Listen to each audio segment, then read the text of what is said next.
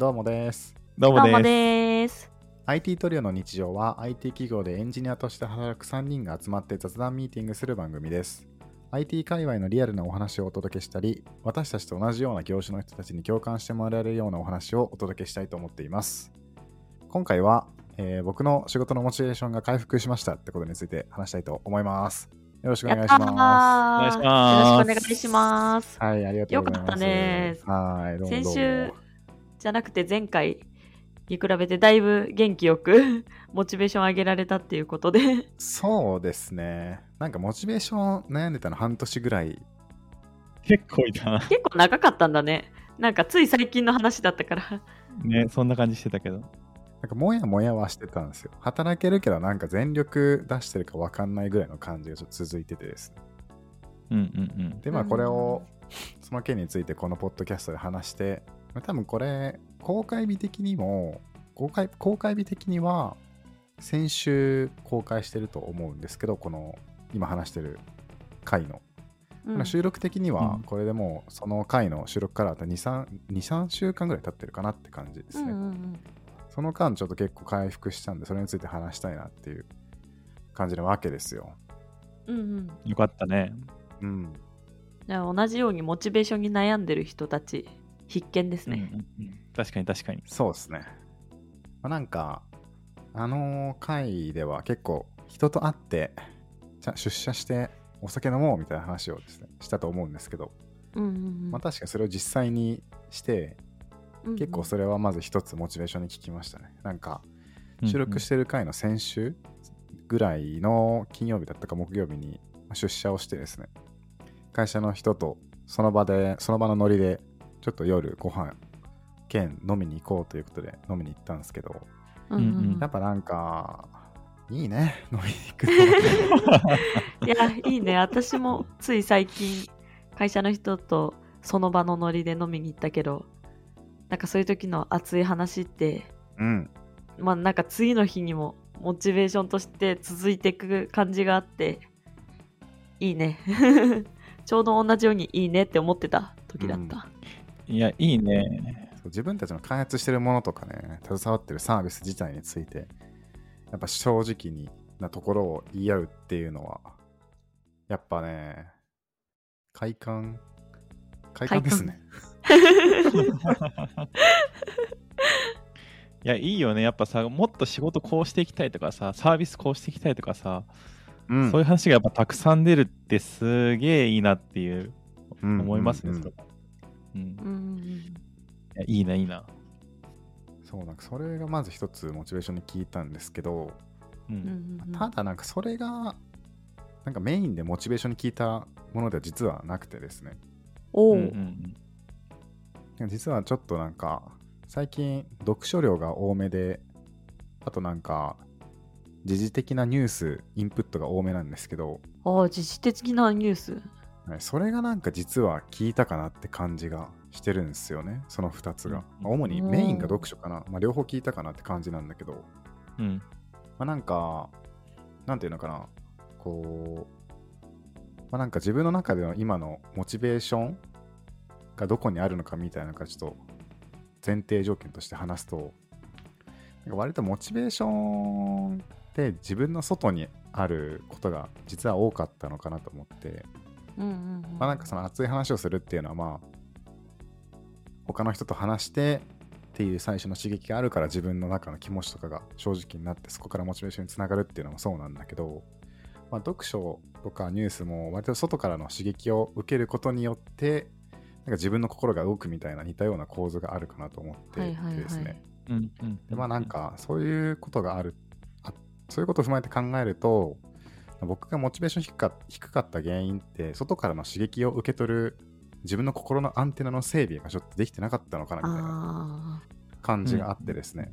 あ。でまあもともと読書とかニュースって自分がまあ他の文脈で今年はちょっとちゃんとやろうかなと思って本を読んだりニュースニュース見たり聞いたりし始めたんですけどそうするとなんか自然とこう外からの刺激に心が動くようになってきてそれで結構モチベーションがムクムクと湧いてきたみたいな感じがあるんですよね。なんかちょっと、まだ考え中なんで、綺麗にまとまってはないんですけど、まあなんか大体そんな感じで。いやーなんかそれをちゃんと実践して自分の言葉でモチベーション上がった理由として紐付けられているところがなんかシンプル小倉くんのすごいところ強みだなって思ったモチベーションどうこうと言わず。なんかあありがてえ。そのアンテナをなんだろう張れる人って結構そんなに多くないかなって主体的に。自分がそこに課題を感じて、自分から情報に対してアンテナを張ろうってしてできるところが私はなかなかできないから、う。うんん。うん、それができるところがまず強みでそこからモチベーションの上下に自分で気づいて自分で解決しているってもう最強じゃんって思った。おお嬉しい。確かにね、言われてみたら、確かにモチベーション一回下がったら、やっぱこう、あんまり深く考えずに、上がるまで自然治癒を待つみたいな感じで、うん気づいたらモチベーション上がってるみたいなパターンって結構あるけど、自分でそこをなんとかしようって気づいたのは確かにすごいわ、そうやって言われてみたら。嬉しいですね。素晴らしいことだ。でもなんか今のその、ちょっとモチベーション上がるまで待ってみようみたいなので、モチベーション上がる人もいると思うんだけど、僕が多分なんかそれで上がらないかった、上がらないタイプな気が。まあ半年継続してたってさっき言ってたもんね。そうなんですよ。だから僕も、まあ、単純に、まあ、リモートワークとかいろいろあったけど、まあ、単純にそういう時期なのかなと思って、特に何も対策せず、まあ、しばらくそういう時期もあるよねって感じで過ごして、自然と回復してくるのを待ってたんだけど、いやなんか全然回復しなくて、あそもそもなんか若干モチベーションの構造というか、そこら辺がちょっと違うのかな、た特殊なのかなって気がしないでもないって感じかな。モチベーションの構造ね。うんそう、なんか、それもちょっと考えてみたんですけど、なんか、単ちょっと、そうですね。そう、モチベーションのタイプについてちょっと考えてみて仮説を立てたんですよ。仮説。急に論理的になるじゃん。結構モチベーションってバケツ型の人が多いというか、それが一般的なのかなと思って、なんかバケツに水を溜めるんですけど、それがモチベーションの水で、何かするときそのバケツの中に入った水を使うみたいなイメージ。で、モチベーション低いなら、そのモチベーションのバケツに水を溜めない、溜めるっていうのが必要で、まあそれはなんか、勝手に蛇口から水が出てくる的な感じで待ってれば、溜まるかもみたいな。なんかそんなようなのが 結構ノーマルなのかなって気がしてるんですけど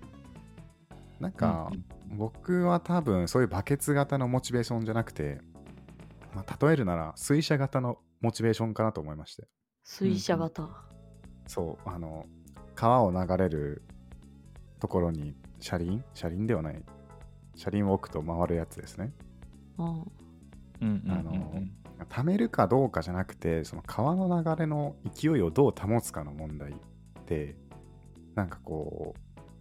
情報を取り入れるでもなんか多分スポーツをするでも他のなんか映画を見るとかでも感情を動かすでもなんか努力するでも何でもいいんだけどとにかく自分のなんかこう生きるエネルギーというかなんかそういったようなことを最初にまず動かすっていうことをしないと川が流れないから水車が回らなくてモチベーションの水車が回らないみたいなあイメージ。で水車が回ってない時休め休めん？そう水車が回ってない時にバケツ型と同じように休んでればまた川が流れ始めるのかなと思いきやそれはもう単純に川が流れないだけで水車は止まったまんまだしなんかなんなら水が流れないからどんどん腐っていくみたいな感じでうんうん。とにかくなんか、どうでもいいことでも大丈夫だから先に何か行動するっていうのがないとモチベーションが湧いてこないのかなっていうのは最近ちょっとか自己分析というかっていうのを考えて、はいはいはい。動き続けたいみたいな。うんうんうんそうなんか動いてること自体がモチベーションにつながってるみたいなので逆にこう、うんなんかゼロではないけどこう旅行に行って何もせずのんびりするっていうのがちょっと苦手かもと感じる。ああ、なるほうんうんどね。うんうんなんかそれも逆になんかめちゃくちゃ自分のやりたいことたくさんやってこうしばらく川を放置しても川は流れ続けるなっていう時に休むなら、なんか別に気にならないんだけど、モチベーション低い時に逆に旅行とか行った行っちゃったりすると、なんかそういう旅行行った時の楽しみを感じる心も止まってるんで、全然楽しくない。あ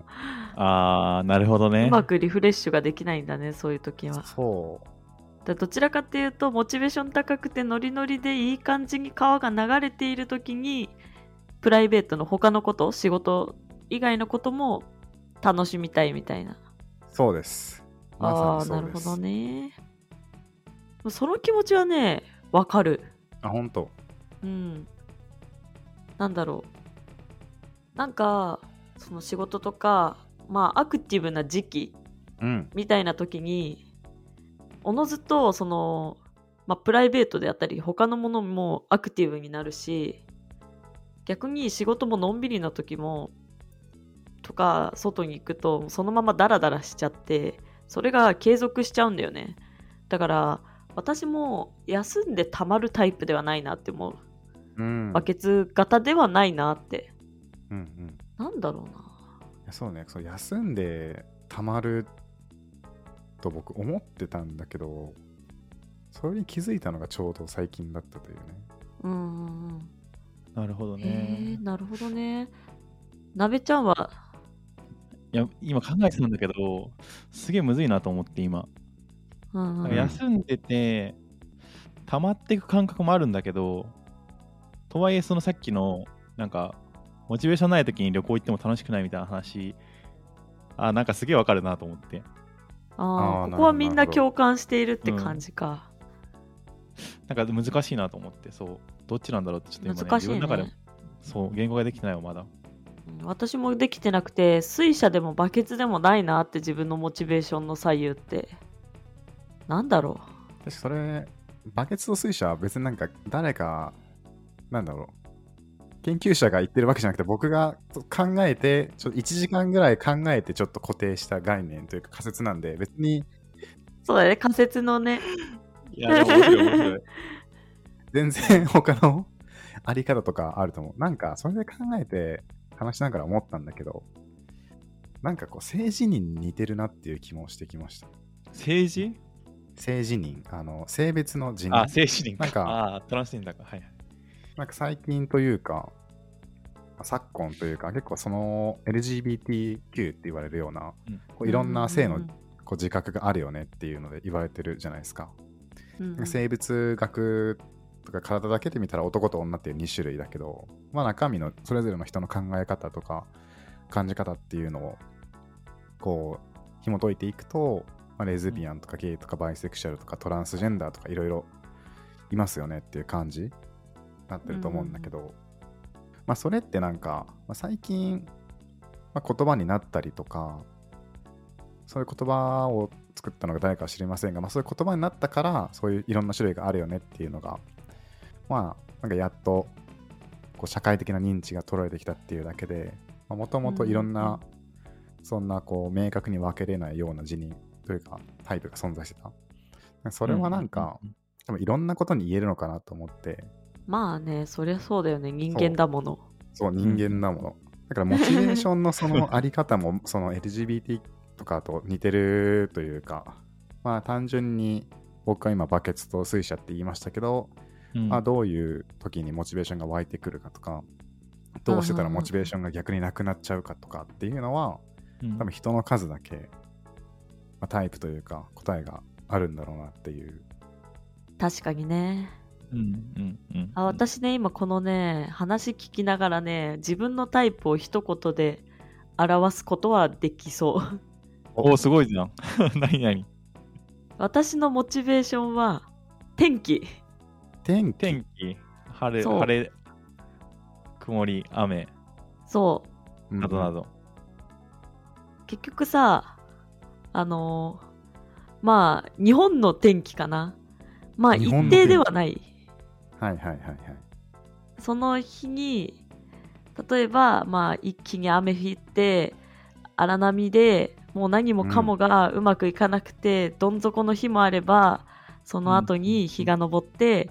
そこから晴れた気分でいろいろうまくいくこともあるみたいな感じでなんだろう。まあ自分であんまりコントロールはできてないっていう部分はあるんだけどそういうなんか起承転結というかうん。そういうなんかその一定ではない物語がある感じが自分のモチベーションかなって思って物語がある感じ物語性があるんだ。気まぐれっていう感じかと思ったらそうではないってことだね。でもそんな感じかな気まぐれなんだろう結構私人生は本当物語だと思っていてうんうんうんその何かのきっかけがあるからこうなるっていうのはずっと因果関係があり続けるって思っててうん、その連なりというか、そうそう連そう続というか。そうだね。それはすごいわかるかも。そう雨もさうんその地球にある水がさ蒸発して雲となって雨を降らすっていう因果関係があるじゃんね、ううんうんうんうん。合ってるよね大丈夫。多分。そういう感じで自分のなんか何かしらの小さなきっかけを積み重ねてそういう天気が変わるっていうイメージでモチベーションがちょくちょくあの上下変わっていったりするなって思ってまあ私は結構なんか貯めるとか特技もないしなるほど。なんだろうモチベーション貯めたりとかモチベーション一定に保ちたいとかもなくまあうん気まぐれで、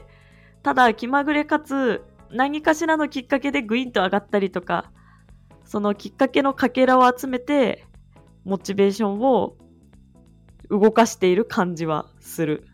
おー、面白い。なるほどね。でそれは自発的になんだろう生み出しているきっかけもあるしその外から受ける外的要因のきっかけもあったりして、まあ、まだまだ内部的にきっかけを作るっていうのはちょっとあんまできてないけど例えばま目標を立てたりとか最近目標ビンゴとか作ってみたんだけどあれは自分がワクワクしながら作ってなんだろうこういう一年にしたいなっていうきっかけを生んでグインと晴れたうん。感じがするんだけど、まあそういういろんなきっかけを積み重ねてモチベーションが上下しているかな。なるほどね。なるほど。ああ、それでいくとちょっと自分もちょっと思お思いついたというか、何に例えるか思いついてないんだけど、自分結構あれだね、そのモチベーション左右されるっていう意味の一番大きなところで言うと、多分その他者他者からの承認よ承認みたいなところがすごい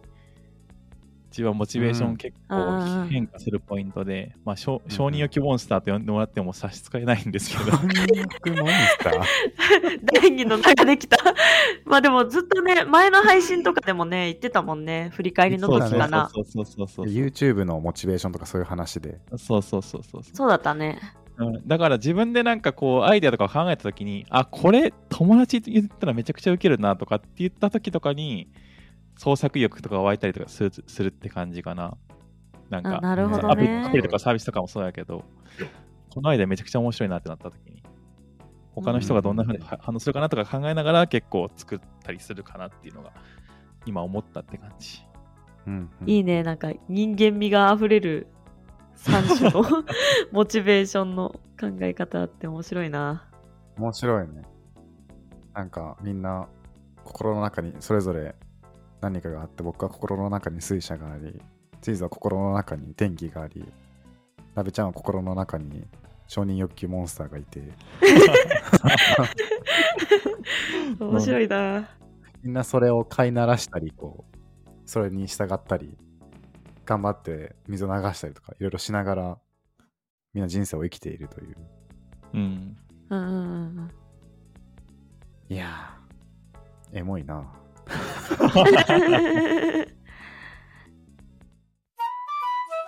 IT トリオ。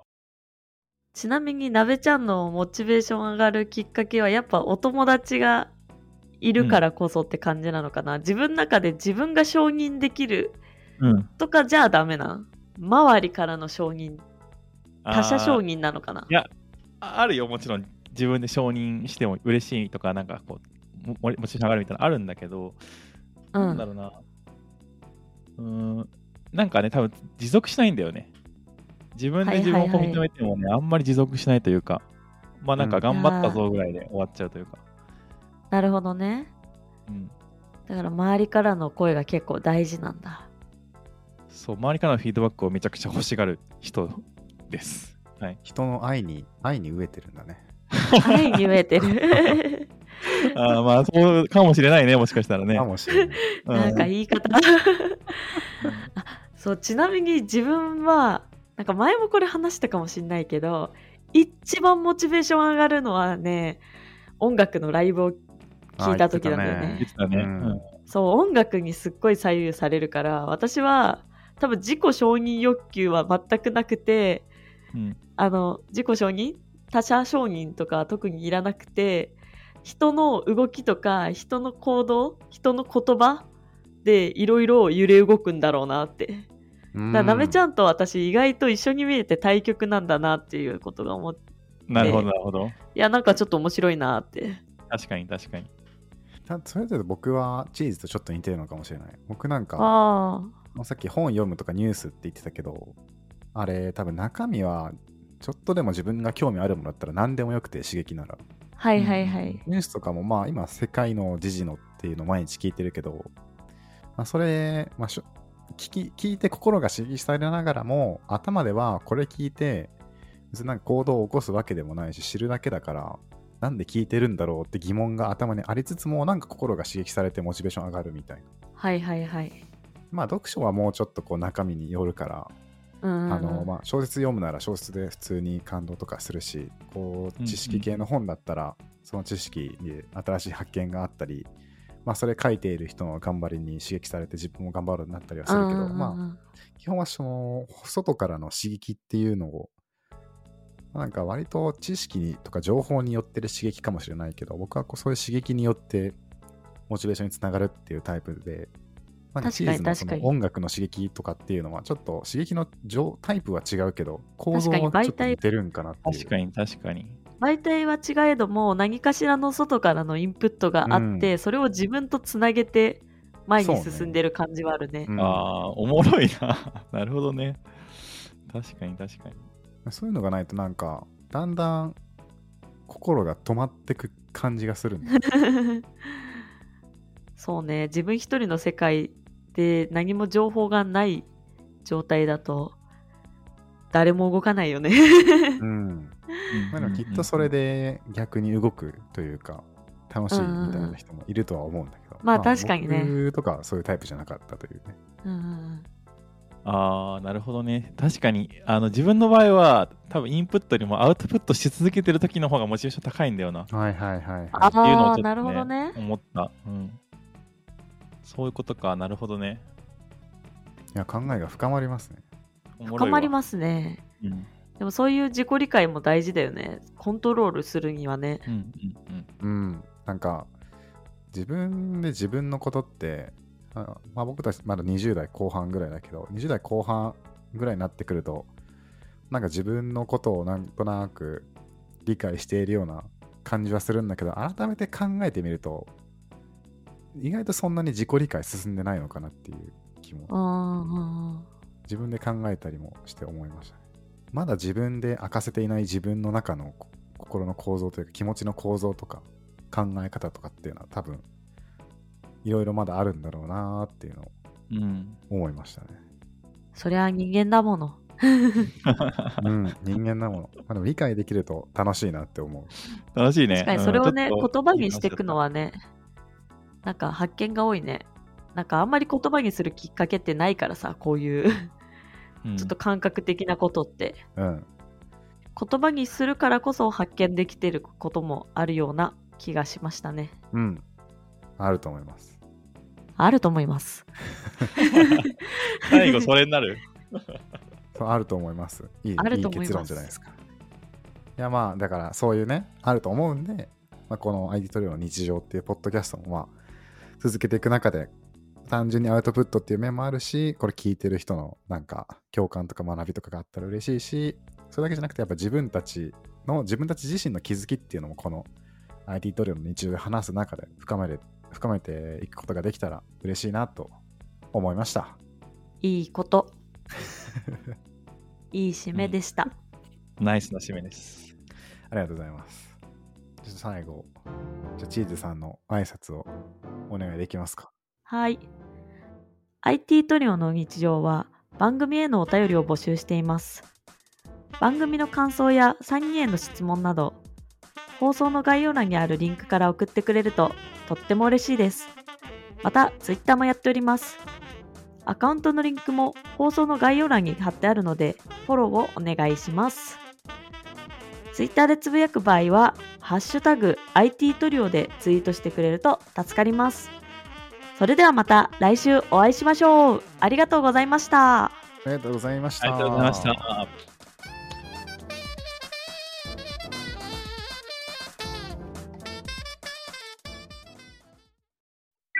And now, a short commercial break. 現在エンジニアの採用にお困りではないですか？候補者とのマッチ率を高めたい、辞退率を下げたいという課題がある場合、ポッドキャストの活用がおすすめです。音声だからこそ伝えられる深い情報で候補者の興味・関心を高めることができます。株式会社ピトパでは企業の採用広報に役立つポッドキャスト作りをサポートしています。X またはホームページのお問い合わせよりご連絡ください。気になる方はカタカナでピトパと検索検索